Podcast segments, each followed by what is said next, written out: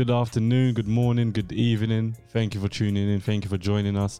If you're watching us, we appreciate you. If you're listening to us, we appreciate you. Um, for those who are watching us, you may be thinking, what is different about the podcast? I can tell you what it is. I now have a trim. I now have a trim. It's been a while. Um, a different haircut, but I also have a shape up, um, as opposed to normal. So uh, I roughed out the past couple of episodes, but I'm back. So um, uh, thank you for tuning in. Uh, thank you for joining us. I hope everyone's doing well. Uh, this is episode 10. Well, of course, we've got Simba with us behind the camera, Oh, behind well. the plan. How's it going? Good, thank you. You been good? I've been I've been surviving. Surviving. That is the word of the year. That's the word of the year. Hit around the head. We've been surviving. Um, I've definitely been surviving just about uh with uni stuff, with deadlines, with coaching. Um where do I start? Um you start first. How have you been surviving Have I been surviving? Yeah. Uh what in the last in the last in the last four months, three months? in the last four three months? Uh Let's not go back to twenty twenty. let's leave that. Yeah, just let's leave that 2021. Uh yeah, I've been alright. I've been getting surprisingly busier, I guess. It feels like everybody it feels like the minute twenty twenty one started, everybody just wanted to just start to go back to normal. Uh so that's been good for me. So it means I've actually been getting work. that's been that's been another thing I've been thinking about um, this whole time. Um, as soon as the June twenty first thing came out, I'm thinking everybody's getting happy by June twenty first and making plans for June twenty first. I'm thinking, listen, don't be upset when the day comes, June twenty first is coming, and the government says, "Oh, July twenty first, oh, August twenty." Like people are getting so excited, and just you're just setting yourselves up for disappointment. I just choose to believe it's not gonna happen. that way when it does happen when it does happen is yes as opposed to believing yes it is going to happen definitely i'm making plans and it doesn't happen and i'm like so i'm just not i'm just not setting myself up for failure so just a tactic Or you've been like uh burnt out now from from from all the times they said Yeah. uh, pretty much pretty much. Um october was a fun time and then we had to get into november lockdown in november and in december things were looking okay and then we had to close down again everything. Um so yeah i'm done with the looking out for the dates. I'm just and i'm i'm too like i'm being strangled by everything life literally. Uni's a i'm talking spoke this about you uh, um, earlier before we started. Uni's a bully. You'd hear people talk about third year and you'd hear people who are who are in third year when you're not say oh you're in first you're in second like you're so lucky. But now i understand. I understand what they meant. Third year is definitely a step up in all facets in in uni. Like first year you can literally not do that much and still get by. Second year you have to do a lot more but you still can miss out a few bits and still get by. Third year? Third year don't do anything? I might not graduate. Or even if, if you even if you do the summer's still gonna be hella packed with things that you have to do because you didn't do it in the first place. So third year is um no joke. Um especially that I coach. Coaching came back since the lockdown. Ease came down. Um so I'm back to coaching these kids. So that is um has its rewards but was also it's tiring. Football's come back of course. I'm playing football again. Uh the league's back. Um playing that constantly. So surviving is definitely the word of the day. Um how things been with you with work and everything. Um, yeah, like I said, I've been I've been getting relatively busy these last few weeks, especially. So, uh, s- sleep is something that hasn't quite happened a lot Mm. uh, as of recent. Mm. So, yeah, but getting that paper. So, Yeah, me and uh, sleep have never really seen eye to eye. I, I literally I get about four or five hours sleep on average, and I just live off that, depending on what I'm doing or where I've been. Um, that's literally what I get off. that. Me and sleep have never really seen eye to eye. We're yet to be in agreement. Another thing that is uh quite interesting um over the past few months, shall I say, um, my little brother is getting old. He's four, almost four months old, and um, something that I've realized is very interesting is everybody has got a baby face, not a baby face. Everybody's got a baby face and a baby voice that they use to babies. Yeah, you know what? I don't. so okay, this is what I'm saying. I, I specifically chose not to. this is what I'm saying. Like it was so interesting to me because I hold him and I look at him. I'm like, I can't do it. I just I don't have no baby face to give him, no baby voice to give him. Like I don't have it. I don't know why I don't have it in me. But everybody that I see pick up this kid, everybody has got their own. yeah, they do that. Oh, look, I can't do that. I can't do They that. do that to him, make sounds at him, and fair enough, it works with babies. Like they laugh, some of them laugh, some of them don't. But everybody has their own little twist of a baby voice, and it is so funny. Like without fail, everyone you see, they're gonna hold him up, pick him up, look at him, and do some commercial baby voice that they do, and it's just hilarious to see. Like, why is that like a universal thing? Yeah, it's I a great thinking- thing to watch, especially if funny. you take someone like super serious and just put them in front of a baby, and you just see them just like break that Facade. It's hilarious. Like, um, I would, I would genuinely, I'd think about it. Like, I'd look at him and I think about it. And I'm like, I just don't know how to even. I don't know how to even. Like, how would I? Where would I even like? I don't even know how I'd sound. What kind of face I would do. Um, it's just hilarious. Everybody has got one. Everyone like it's so universal. And I didn't realize how much kids grow within like the first few months, like the first year of their life.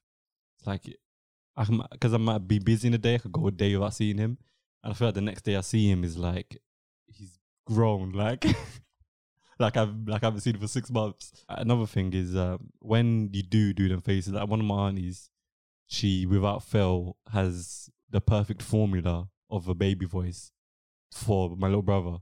The perfect formula for him. Without fail, every time she like does whatever she does, he starts bawling. Like he starts laughing. Like the most you'd hear him laugh. There's something like I don't know what it is about babies, but there's something like when you hear them laugh, and you obviously hear you see a baby smile and they look happy. You know they're happy. It's like it's a crazy like heartwarming feeling. But on the opposite scale of that, when you hear the baby cry, it's like yo, I feel like like I want to go to war for him.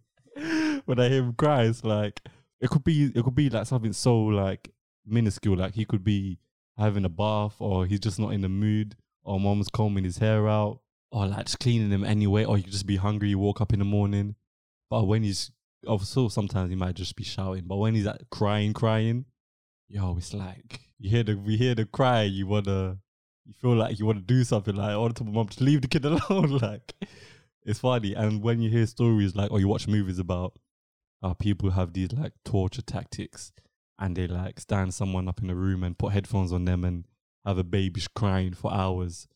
Like when I hear my brother crying, I'll be like, listen, if I was in a room and someone put headphones on me and I had I'd hear that twenty four seven for like five, six hours, I might break myself. Like I might break myself. I don't know what it is, but with babies, like I don't know, like it's so pure when when it's they're in distress, when they're crying, or when they're happy. It's- It has a like, profound effect on you.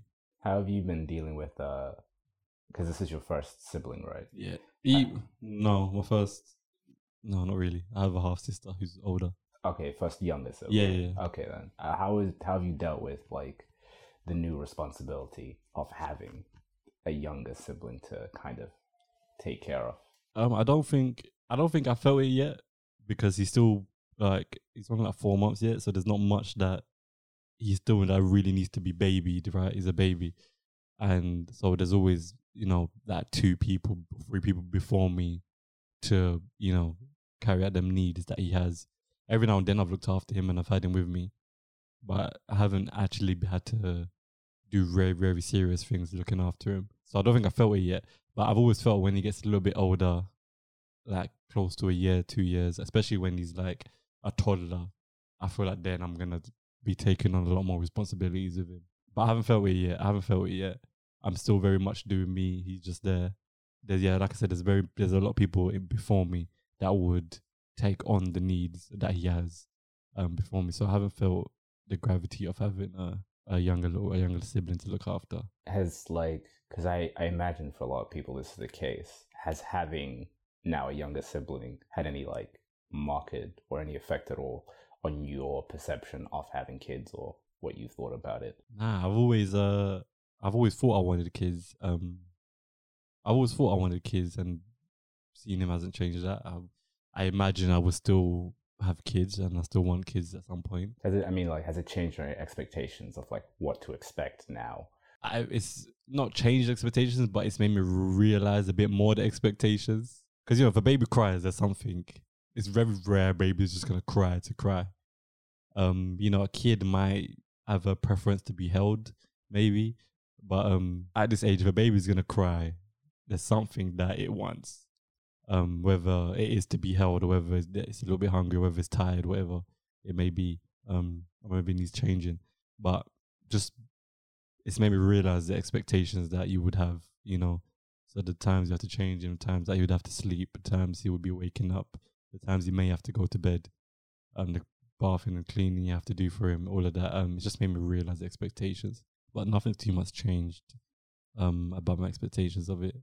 He's all good though. Um, he's all healthy. That's good. Um, oh, by the time this comes out, it would be my birthday.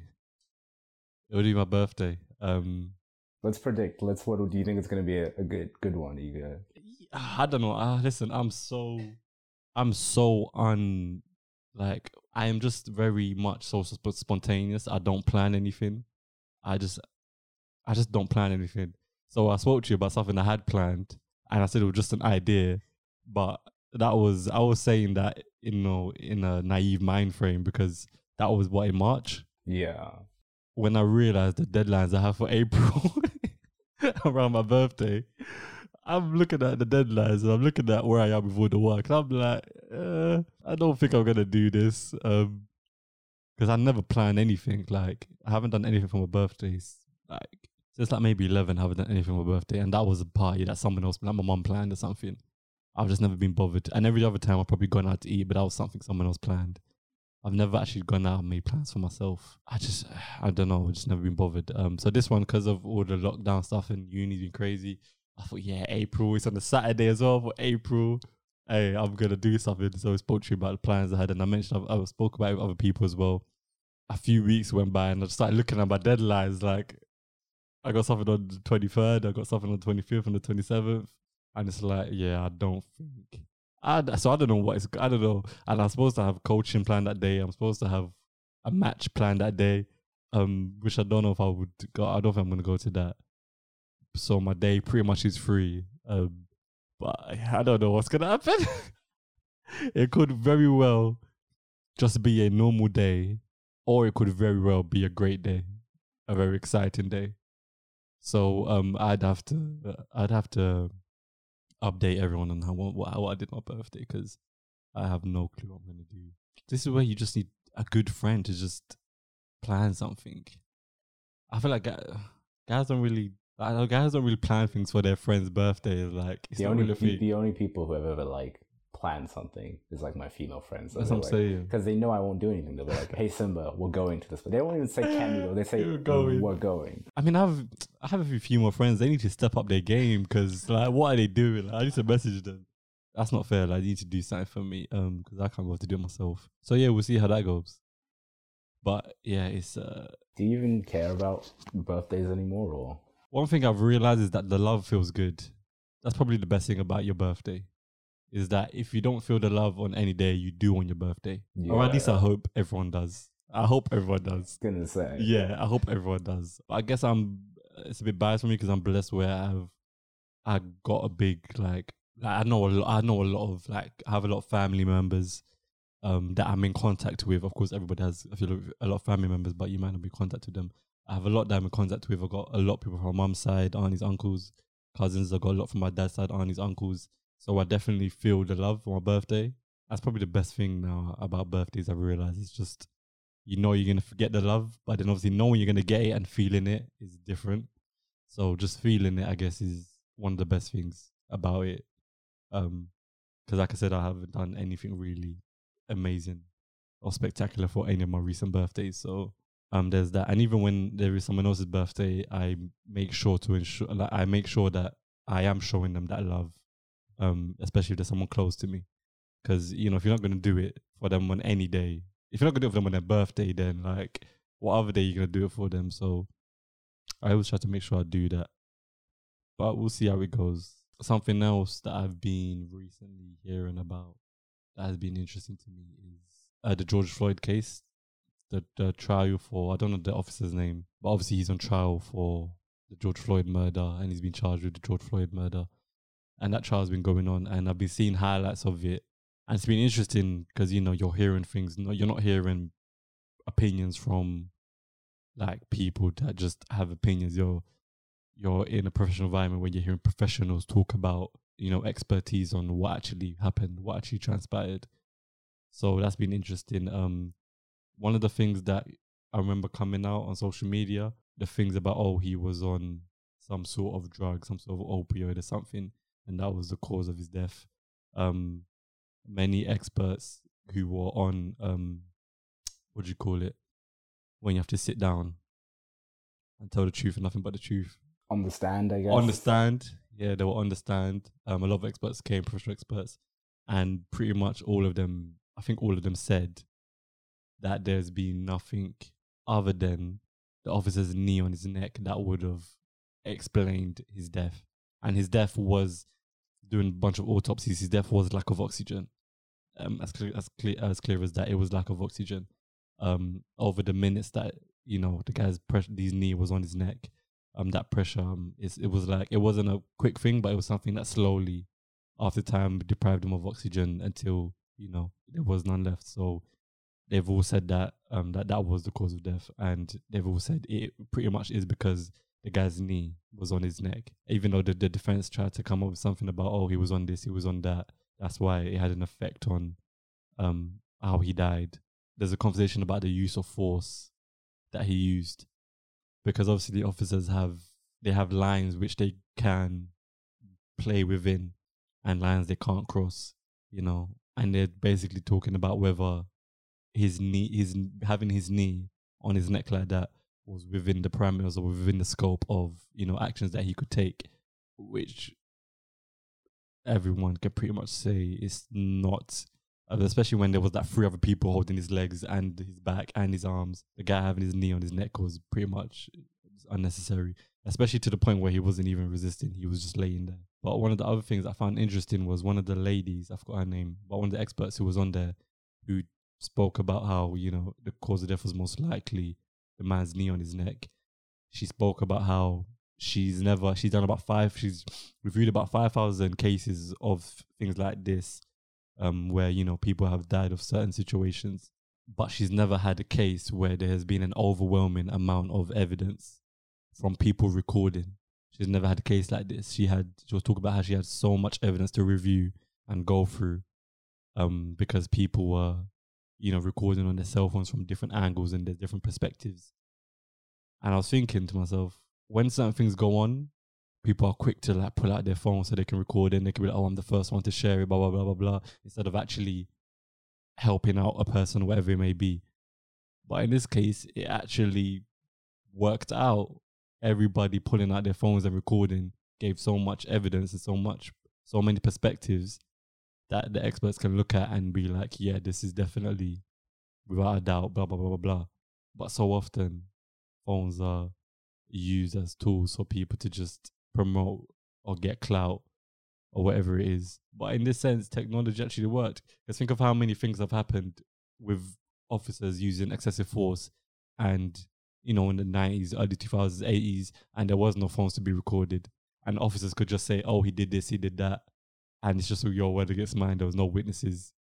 By today's day and age, that technology actually worked out for the betterment. Like he couldn't say, he couldn't say the guy was resisting. He couldn't say he didn't put his knee on it. Like it's right there. There's screenshots of him dead ass with his hand in his pockets looking at the camera. So I thought that was interesting. That's one of the things why technology is good. Technology isn't technology is neutral, I would say.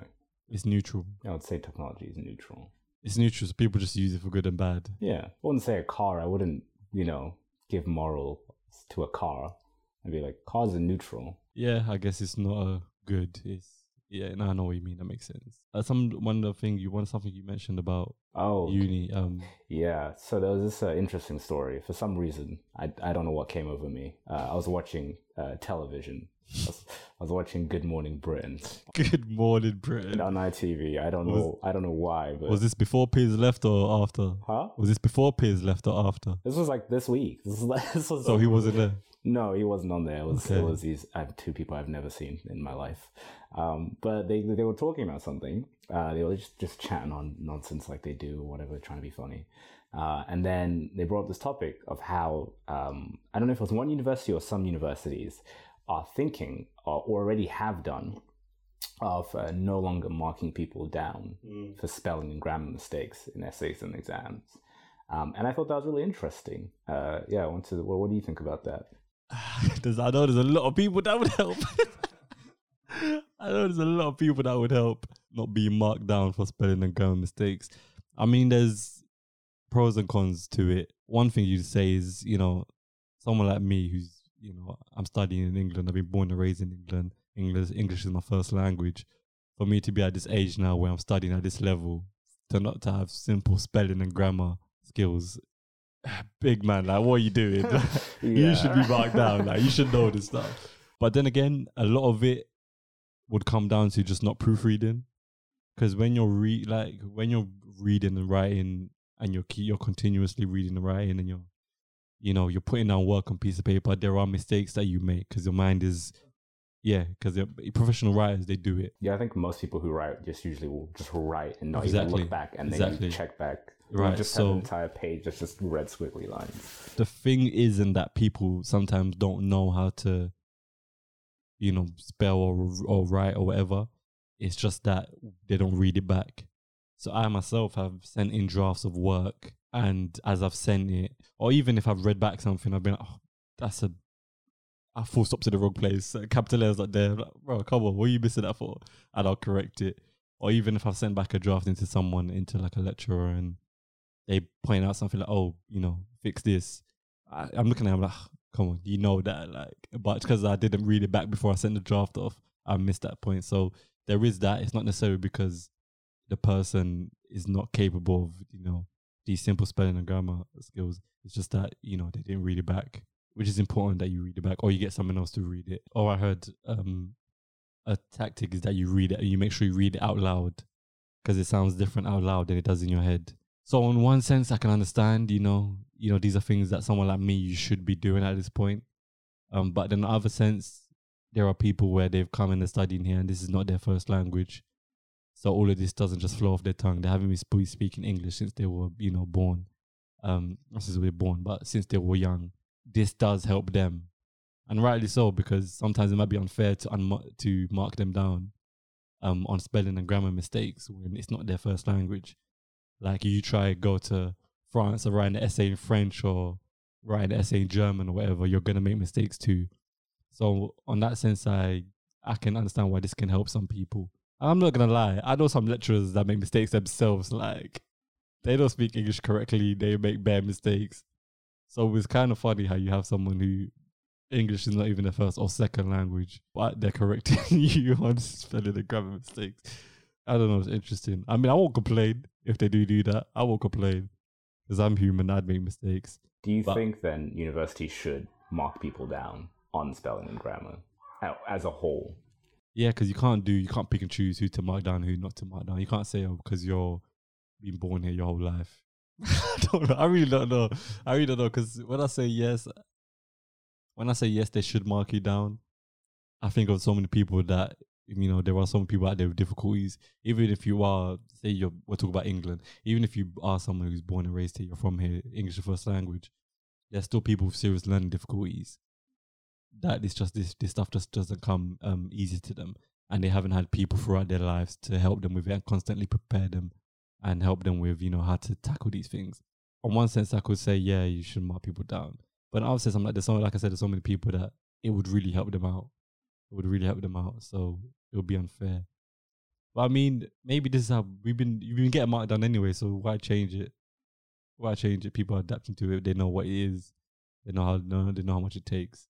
Do you think, and because there was another argument on it, um, because you're saying there for some people who it could really help them out, do you think maybe that that is potentially stifling? Because if you're writing a CV, you have a spelling mistake, they might just can that CV and they won't they won't ask you what your background is, where you came from, or what what what troubles you have. You know, And is it potentially setting people up for failure Yeah. if you let people away with spelling mistakes? Do you think? I mean, there, there is help out and support out there for CVs and whatnot as well. Well, in in university, I guess.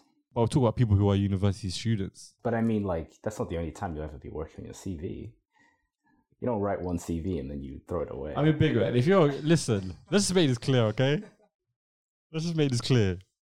If you are well into your studies at university or you've graduated already, and you can't correctly format a CV or a letter or an email in whatever language you choose to do so, and you can't correctly, you know, formulate yourself and speak formally, then maybe you shouldn't be doing. Maybe that's not for you.